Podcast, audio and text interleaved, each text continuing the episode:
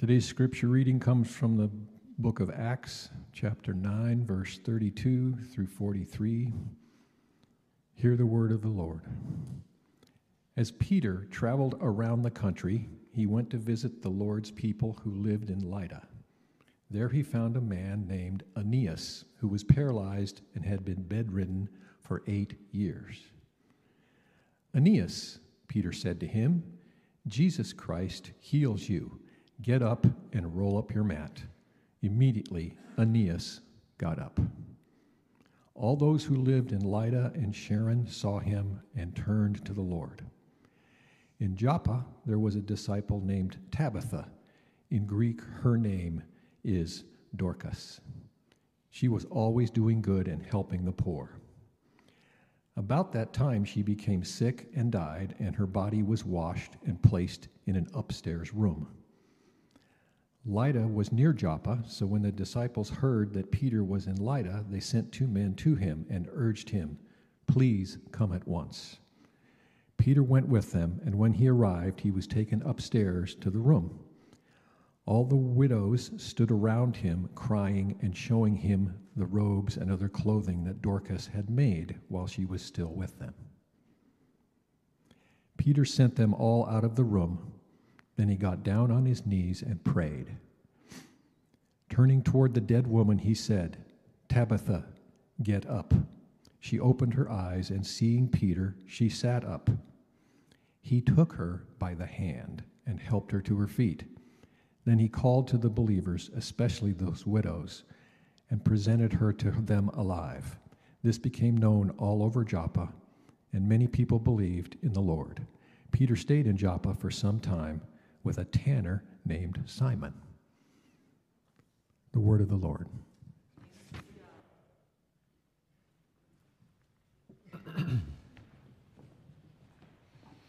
Amen. Thank you, Dave. Thank you to our music team as well, always serving so faithfully. Dana, thanks for stepping in this morning.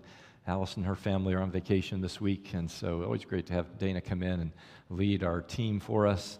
And uh, for those of you that are watching online, thank you for being a part of our service today, wherever you are. And just say, too, if, if you are watching online, either right now live or later on, you pick up this service, if there's anything we can do to serve you, to help you, to get you connected, please reach out to us, let us know. We would love to have that opportunity to, to help, even, uh, even from wherever you may be. Um, watching this service. So, for those of you that are here, welcome, Trinity. Great to see you here, and uh, thank you for being a part of our worship service. And we want to take a moment, pause, pray, and then we're going to jump right into this amazing passage that God has for us today. Let's pray. Lord, we thank you so much for your word. Thank you that you have preserved and provided this record of your work through the centuries, for your, your hand and your, your history with us as the world. And thank you for your re- revealing of yourself and your plan of salvation. And uh, Lord, I pray that we would truly be grateful.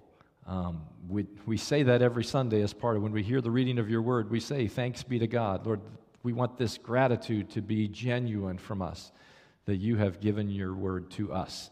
And as we come to your word, Lord, we pray that you would teach us and um, transform us through this time together in these next few moments. I pray that you would guard my words, help me to accurately, rightly be the spokesperson, just the, the conduit for your word to travel through today, and that it would be the power of your living word and, and your spirit at work in us to accomplish the transforming work that you want to do, to teach us about yourself. And so we come with that attitude, with that mindset, with that request, and with thanksgiving. And we pray this in the name of Jesus Christ, our Savior. Amen. Some of you that are regulars here at Trinity, you know that on usually the weekend when I'm going to preach, Beth and I will, will put together a video. It's kind of become a, a pandemic uh, um, process here. We started it early on just as a way to, because we had to send out information about our online service. And so it just kind of became a thing that we did each weekend. So we have fun with it.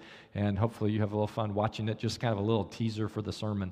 But normally I don't usually show it again, but this morning I want you to see it. Just in case you missed it yesterday, here's the short video that I recorded with our grandson Mark actually on Friday this week when he was visiting our house.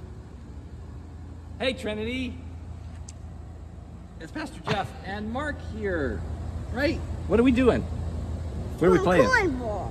Playing cornhole. That's right. We're playing cornhole. But we're way far away because this is like like regulation distance, like way back here. So you show show us how far. Get as far as you can. Wait a See if you minute. can throw this, over. Throw this all the way to the cornhole hole. See, see see if we can get it in the hole. Ready, go. Oh, it went over there. Try one of these white ones. See if that works any better.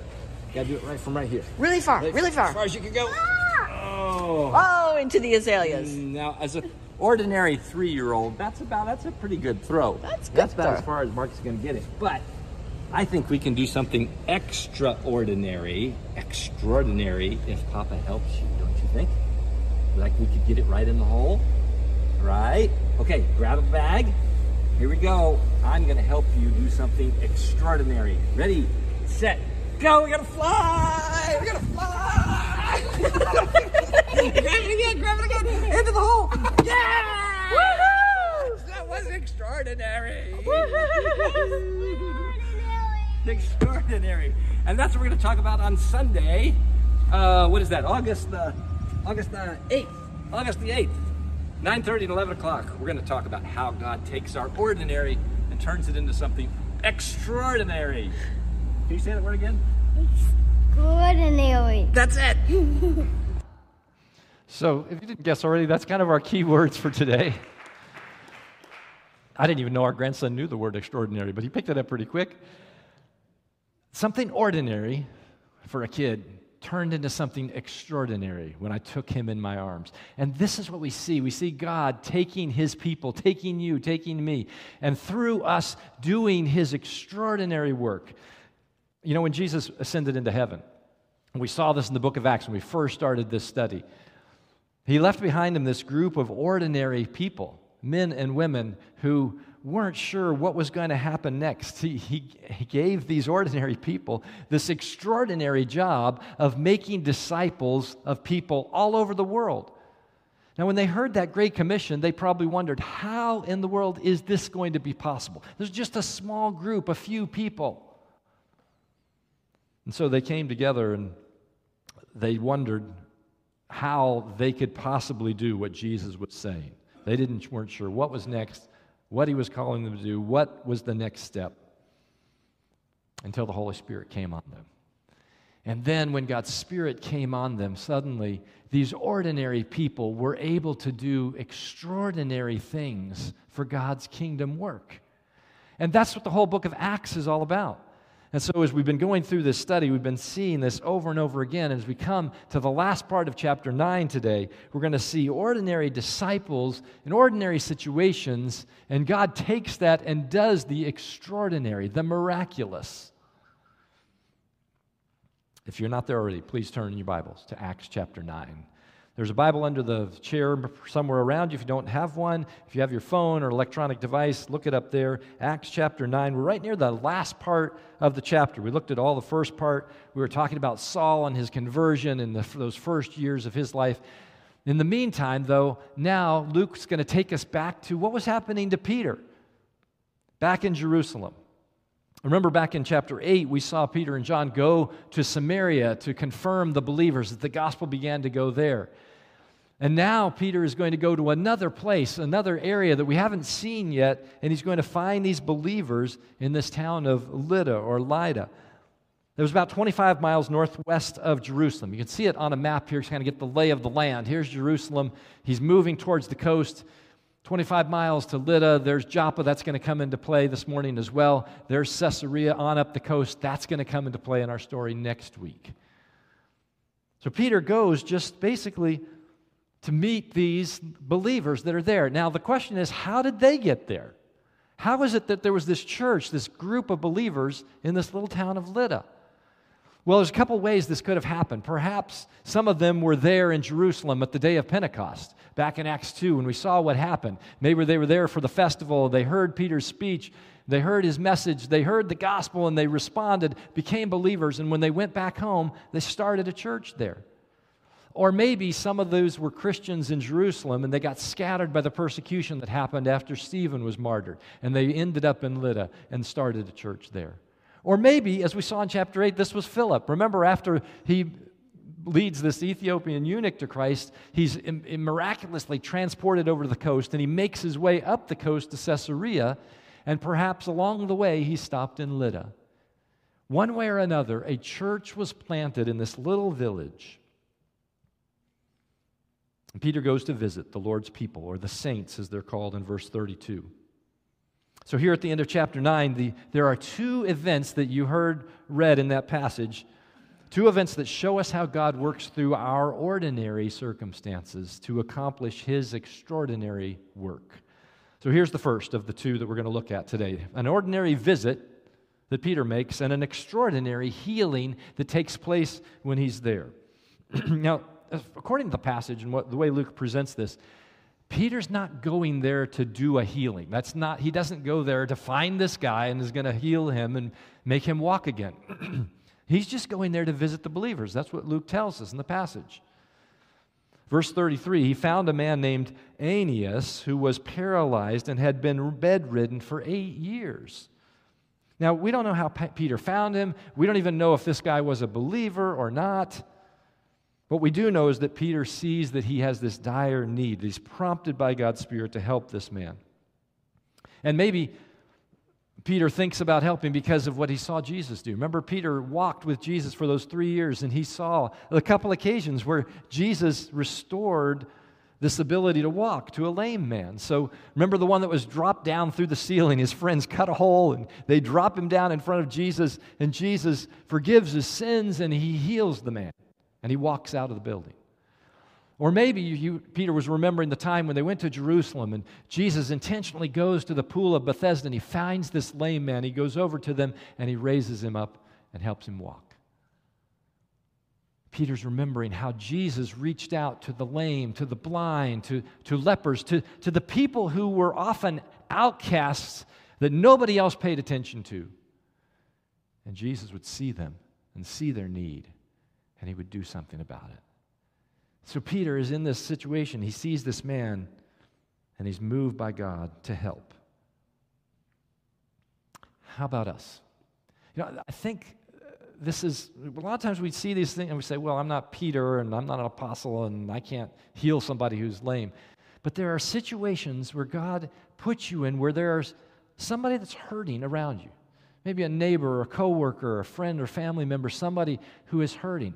Are we looking for those situations? Are we, like this question, noticing those who are hurting around us and willing to be used by God to minister to them?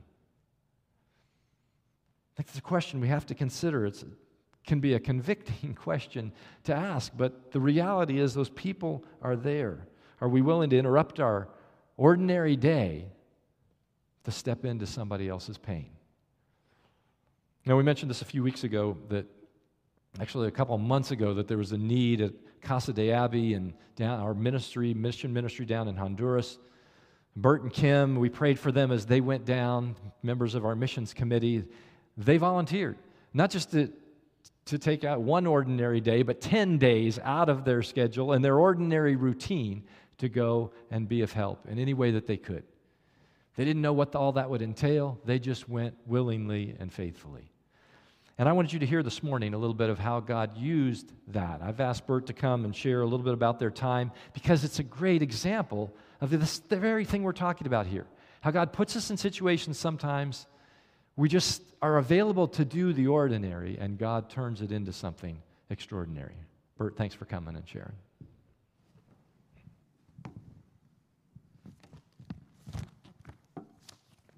Good morning. Uh, Kim is on the way back from visiting family for the last week from Virginia. She's actually driving back right now, and so she's not with us this morning, so uh, I'm solo. Uh, but if, Carson, if you can go ahead and put up the first picture. So as soon as you walk into Casa de Abbey, this is painted on the side.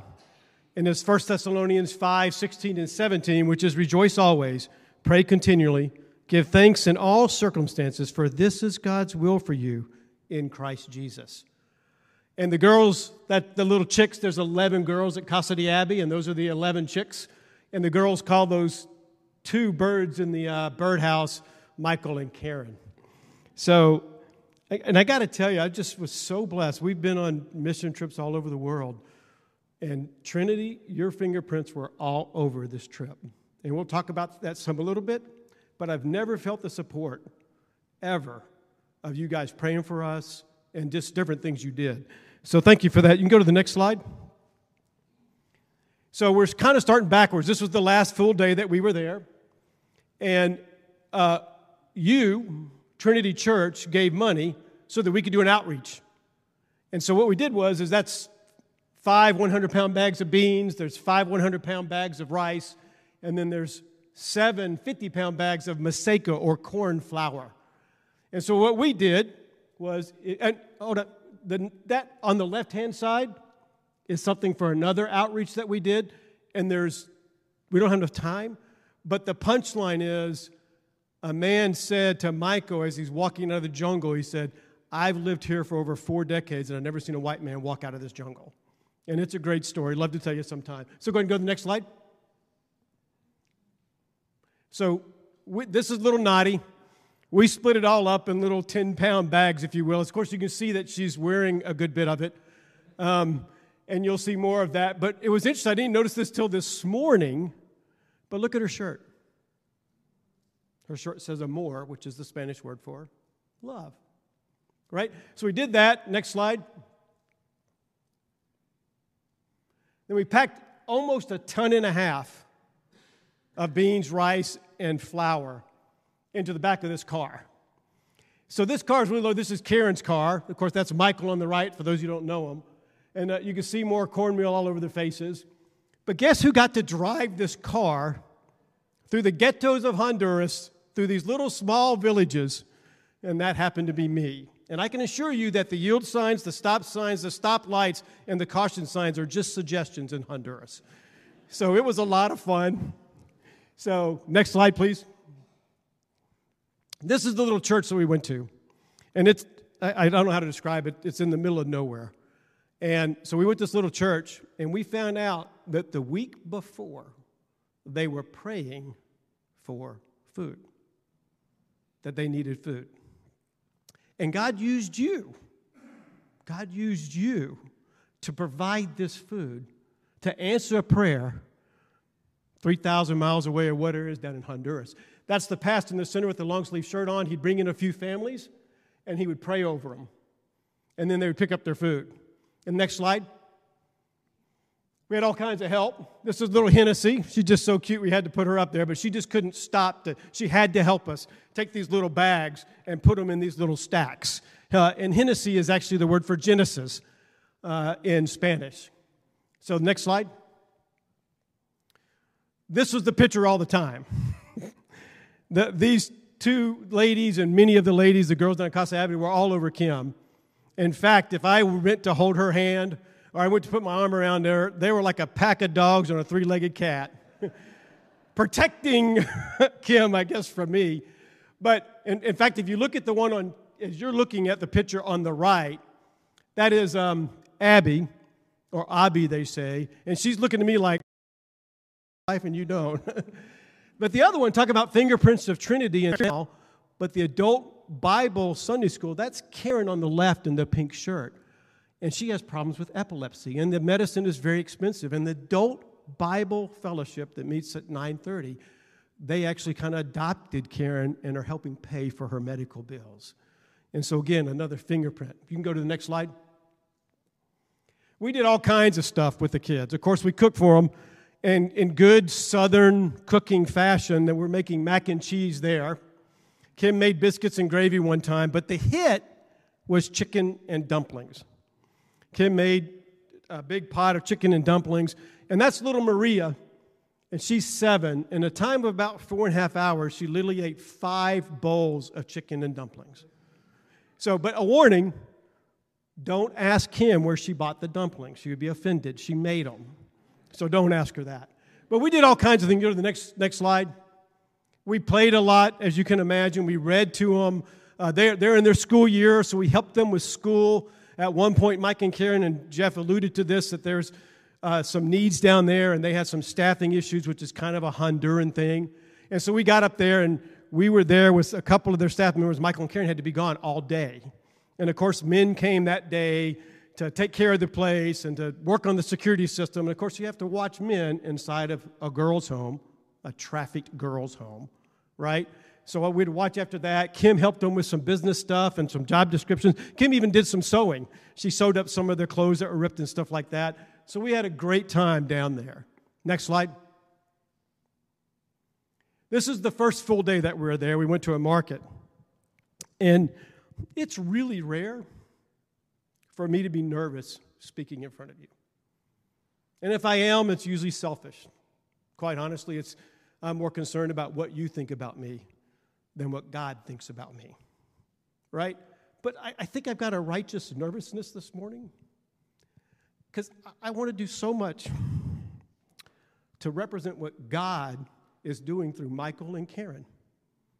Kim and I have been in Siberia to Egypt to the eastern bloc of Europe, and there's very few people we've met that have the dedication, the passion. If you think about it, what has he done for these little girls? He has rescued them, him and Karen, from great evil. He's redeemed them. Kind of sounds like a familiar story, doesn't it? In fact, while we were there and they were gone, one of the days they were gone the whole day, one of the most traumatized girls uh, said to her psychologist, psychologist told them afterwards, said, There's only two people in the world that I trust, and that's Michael and Karen. What a beautiful picture. So, the girl that's in front of me, her name is Ashley. She was three years old, I think, when three or four when she came into care. And obviously, there's some traumatic experience with this girl. And so we're driving, we're all in this one big van, and we're driving through, driving to there. And of course, Karen's saying, okay, whose hand are you going to hold? You got to hold mine or, or Michael's hand when you go into the market. We got out of the van, and she came running right over and she grabbed my hand. And so Ashley was mine for that morning. And the last day that we were there, they get kind of a reward. If they're good, they get to watch a video, a movie on Friday and Saturday night. And the last night we were there, after we, gave, after we did the outreach, we got up there, and I was sitting on the sofa, and she came over and she sat down beside me and she put my arm around her. It's just so amazing what love does. And they saw the outreach, and I'm no psychologist, but it's really hard to have a pity party and be depressed when you find people that are worse off than you. I mean, literally, I saw a lady pick up bags of food at that little village, and she started crying because she could feed her family for two or three days. You guys have been amazing. I've never had the opportunity to be supported ever the way you guys have supported Kim and I as we went down, and a blessing to Michael and Karen and Casa de Abbey.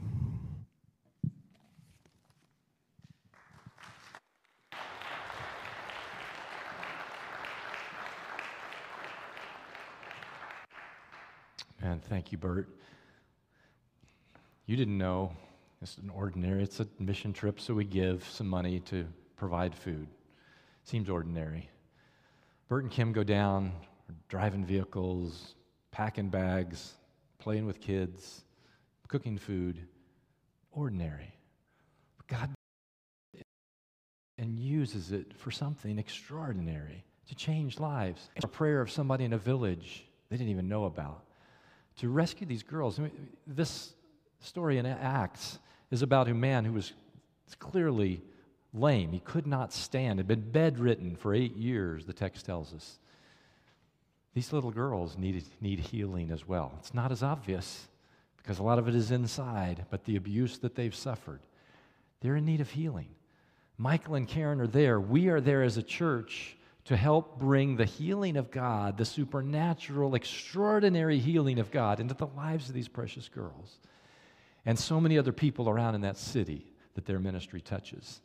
That's what this is about. And God says, if you just be available, an ordinary visit, Peter just goes to this city, and God puts an opportunity in front of him to be used to bring healing into a man's life. And I think there's a couple takeaways from this passage. One is that God still heals today. I want you to hear that, to remember that, to know that. It's not always in dramatic ways like this of stand up and walk, but there are times all over the place where God is stepping in, healing relationships, healing physically, healing spiritually, healing emotionally. We, we here at Trinity believe that that's important, that we should pray for healing. So I want you to know that we practice as a leadership team here at Trinity, we follow the guidance of James 5. If somebody, if you ask us to, to come and to pray for you, we will anoint you with oil. We will pray for healing in your life, whatever it may be. we trust God to heal how and when He chooses to, but He invites us to pray for that. So we practice that. So if you would like that at any time, that's why we often open, open this up. We say, ask us. If you want somebody to pray for you, you ask. We would love to do that. The second thing here, though, is that we see God uses this even beyond the healing of this one man. It was about that, but it was about more than that. Verse 35 tells us they saw, when the people of the town saw this, many of them turned to the Lord. So you see, God took this, it wasn't just the extraordinary miracle of healing a lame man, it was the healing of hearts, bringing people to salvation. That's even the greater miracle that goes on after this. And so that's the other point we need to make sure we, miss, we don't miss here is that God's healing often has even a greater purpose because it may be about somebody's salvation. What are some examples of how, how does that happen? How does God use us in that way? Well, maybe there's somebody that God calls on you to to pray for, for, for healing, maybe for physical healing. So you hear about somebody and you stop and you personally or on the phone, you pray for that person. Let me pray for God's work and healing in your life. And when God works, when God acts, and when God heals, they will know to give glory to God because you prayed for them. Maybe you step into somebody's life where there's financial difficulty and struggle, and there, maybe there's healing that's needed there, and you pray for them, and when God heals, they know that it's in answer to that prayer. When food comes to a village, they know that it's an answer to the prayer that they prayed to God.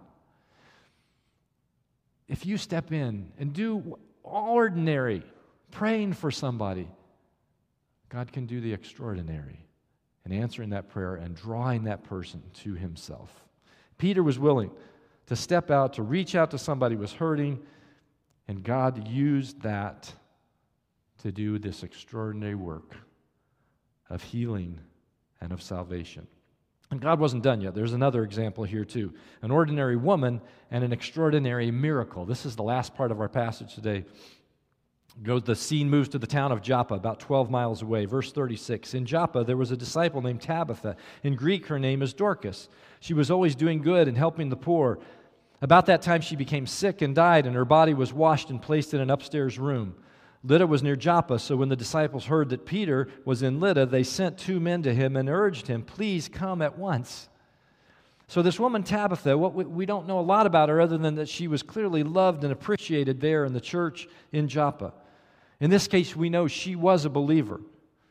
But she was loved and appreciated not because she was an apostle, not because she was a leader, or a pastor, or the worship leader, or a donor to the church. It's because of what she did in using her gifts simple, ordinary things, doing good, helping the poor, things that we would not consider extraordinary.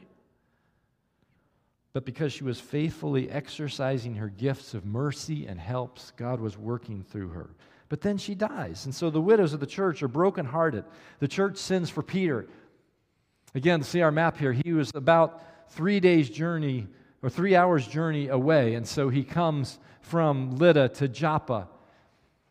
And as he makes his way there, you, you know, we don't know what he was expecting, that, or what they were expecting. Was he just going to comfort people? Was he going to lead a funeral? Is he there for a miracle? I don't think Peter knew that ahead of time. I don't think he knew what was, kind of, what was coming. So he goes faithfully. And he comes, and I have to think again that he was reminded of Jesus' ministry. Remember, Peter walked for three years with Jesus. He saw the miracles, he saw, heard the teaching. And so uh, we have the recording of three miracles that Jesus did, right? So you have Lazarus, probably the most famous, raised out of the tomb after four days there. Then we have Jesus raising the widow's son that she broke into a funeral procession and he stops everything and he raises this boy right out of his casket in the middle of the funeral procession. And then there's the daughter of Jairus, the temple synagogue leader. And this story has some amazing parallels to what happens in Joppa. So I want to read you the passage from Mark chapter 5. When they came to the home of the synagogue leader, that's Jairus, Jesus saw a commotion with the crying, wailing loudly, and he went in and he said to them, Why all this commotion and wailing? The child is not dead, but asleep. But they laughed at him. And after he put them all out, he took the child's father and mother and the disciples who were with him, which, by the way, was Peter. He was one of only three that was there. They went into where the child was, and he took her by the hand and he said to her, Talitha cum, which means, Little girl, I say to you, get up. Well, what about Peter in Joppa? What does he do? Look at chapter 9, verse 40. Peter sent them all out of the room, just like Jesus had done. He got down on his knees and he prayed. Turning toward the dead woman, he said, Tabitha cum. That would be the Aramaic for Tabitha, get up. And she opened her eyes, and seeing Peter, she sat up. So look at these phrases. Jesus says, Talitha cum, little girl, get up. Peter says, Tabitha cum, Tabitha, get up. And she comes back to life. And this, by the way, this is an extraordinary miracle. Only three times in the ministry of Jesus, only twice in the book of Acts. We're going to see this one other time as we move through the book of Acts. A guy named Eutychus who falls asleep in church. So let this be a warning to you. Peter, Paul is preaching and he's sitting in a window and he falls asleep. He falls out the window, dies. Paul feels so bad about it. He goes down and, and he raises this guy back to life. That's the only other time we see this in the book of Acts. And so I have to ask the question here why would God choose to do this extraordinary miracle of raising the dead here in this little town of Joppa for this ordinary woman who sewed dresses? Why would he choose her? Why not Stephen? Remember, we saw this back in chapter 7. He gives this great speech. He's stoned to death. Wouldn't that have been a great time for God to tell Peter, raise Stephen from the dead? I mean, everybody in Jerusalem would have seen it. It would have caused an amazing commotion. But God didn't choose to raise Stephen, He chose to raise Tabitha, this faithful, behind the scenes servant of God. And I think what's going on here. Verse 41 says, He took her by the hand and he helped her to her feet, and he called for the believers, especially the widows, and presented her to them alive. I think God was showing them, the church, the early church, the value of mercy, of simple service. And I think He wants us to know that that kind of ministry is not ordinary at all. In God, it's God's hands, it's extraordinary the value of faithful behind the scenes ministry. I'll give you another example that. If maybe you heard this story of Lillian Weber. She had a pretty simple goal. It was to make a dress a day, little girls' dresses, very simple design for little girls, orphan girls in Africa. She was working with a Christian ministry that was there. And so this would seem rather ordinary, except that when she decided this, she was in her 90s and her goal was to make a thousand dresses by the time she turned 100. And not only did she make that, she surpassed that. She made 1,051 dresses by, the, by her 100th birthday. And then she didn't stop, she kept making dress, dresses. Now, why is this so significant? Well, I saw an interview with the person who runs this ministry called Little Dresses for Africa, and they were asking, Well, why do you ask? Why do you ask for these dresses for these little girls? And she said, Well, these little girls, when they're wearing a pretty homemade dress, it's clear that they are cared for, that they are loved, that they're watched. And so those who would choose would want to, to kidnap them and enslave them, which is a danger there, are going to stay away from them because they see that they're cared for, because they're wearing a dress. God takes something ordinary, like hand making a little dress, and He turns it into an extraordinary way that through this organization to rescue these little girls in Africa. And so you may wonder what, who, if anybody knows about the things that you're doing for God's kingdom. Maybe you think that sometimes. Does anybody know or care that I do this, or I pray for that, or I give to this? If nobody knows, what's, what difference is it making? And I want you to see this that God honors those things, faithful service that's done for Him behind the scenes. Even if nobody knows, even if you think nobody cares, God knows, God sees, God cares. And He wants to take what you may think is ordinary and He wants to use it for something extraordinary in His kingdom work. God had another reason too. And we see the same thing we saw the previous one. Look at verse 42. This became known all over Joppa, and many people believed in the Lord. So, again, sometimes God does this, uh, this extra extraordinary work, these miracles, because He is reaching people with the gospel. He takes our ordinary service, what may seem insignificant to us, and He uses it in an extraordinary way to draw people to Himself. There's one more thing I want you to see in this passage as we close, because this restoration of life, giving life back to Tabitha, is a great picture of what Jesus has done for us. Listen to the words of Jesus. We'll have it on the screen as well. John chapter 5, verses 24 to 26. Powerful words. Very truly, I tell you, whoever hears my word and believes him who sent me has eternal life and will not be judged, but has crossed over from death to life. Very truly, I tell you, a time is coming and has now come when the dead will hear the voice of the Son of God, and those who hear will live. For as the Father has life in himself, so he has granted the Son also to have life in himself. The Bible says that we're dead in our sins. But when we respond to the voice of Jesus, who calls us to life, Jesus says, Then I give life to those that I call and they will never die. Eternal life as God's gift.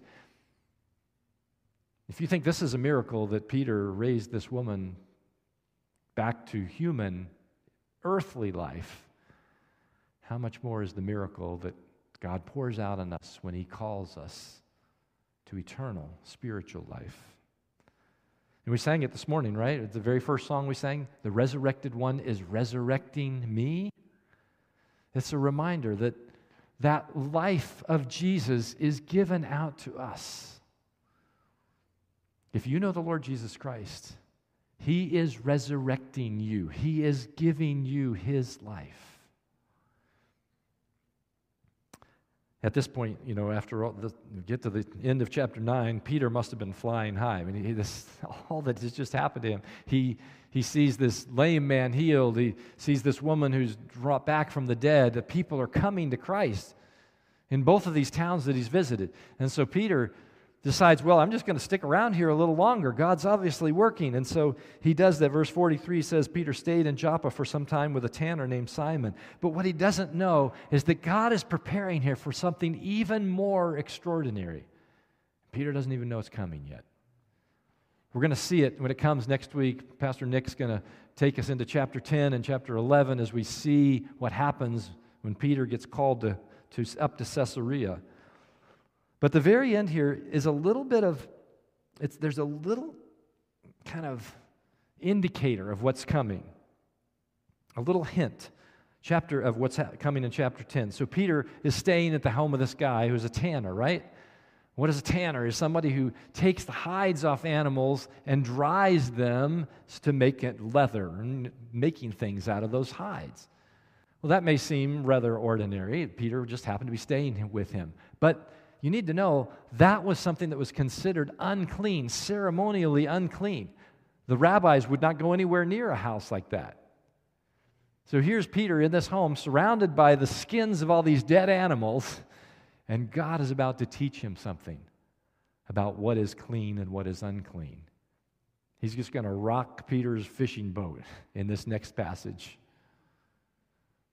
That's going to come in chapter 10 he's going to see that God's ways are higher than his ways. God's ways are higher than our ways. And I hope you've seen that in this passage today as well.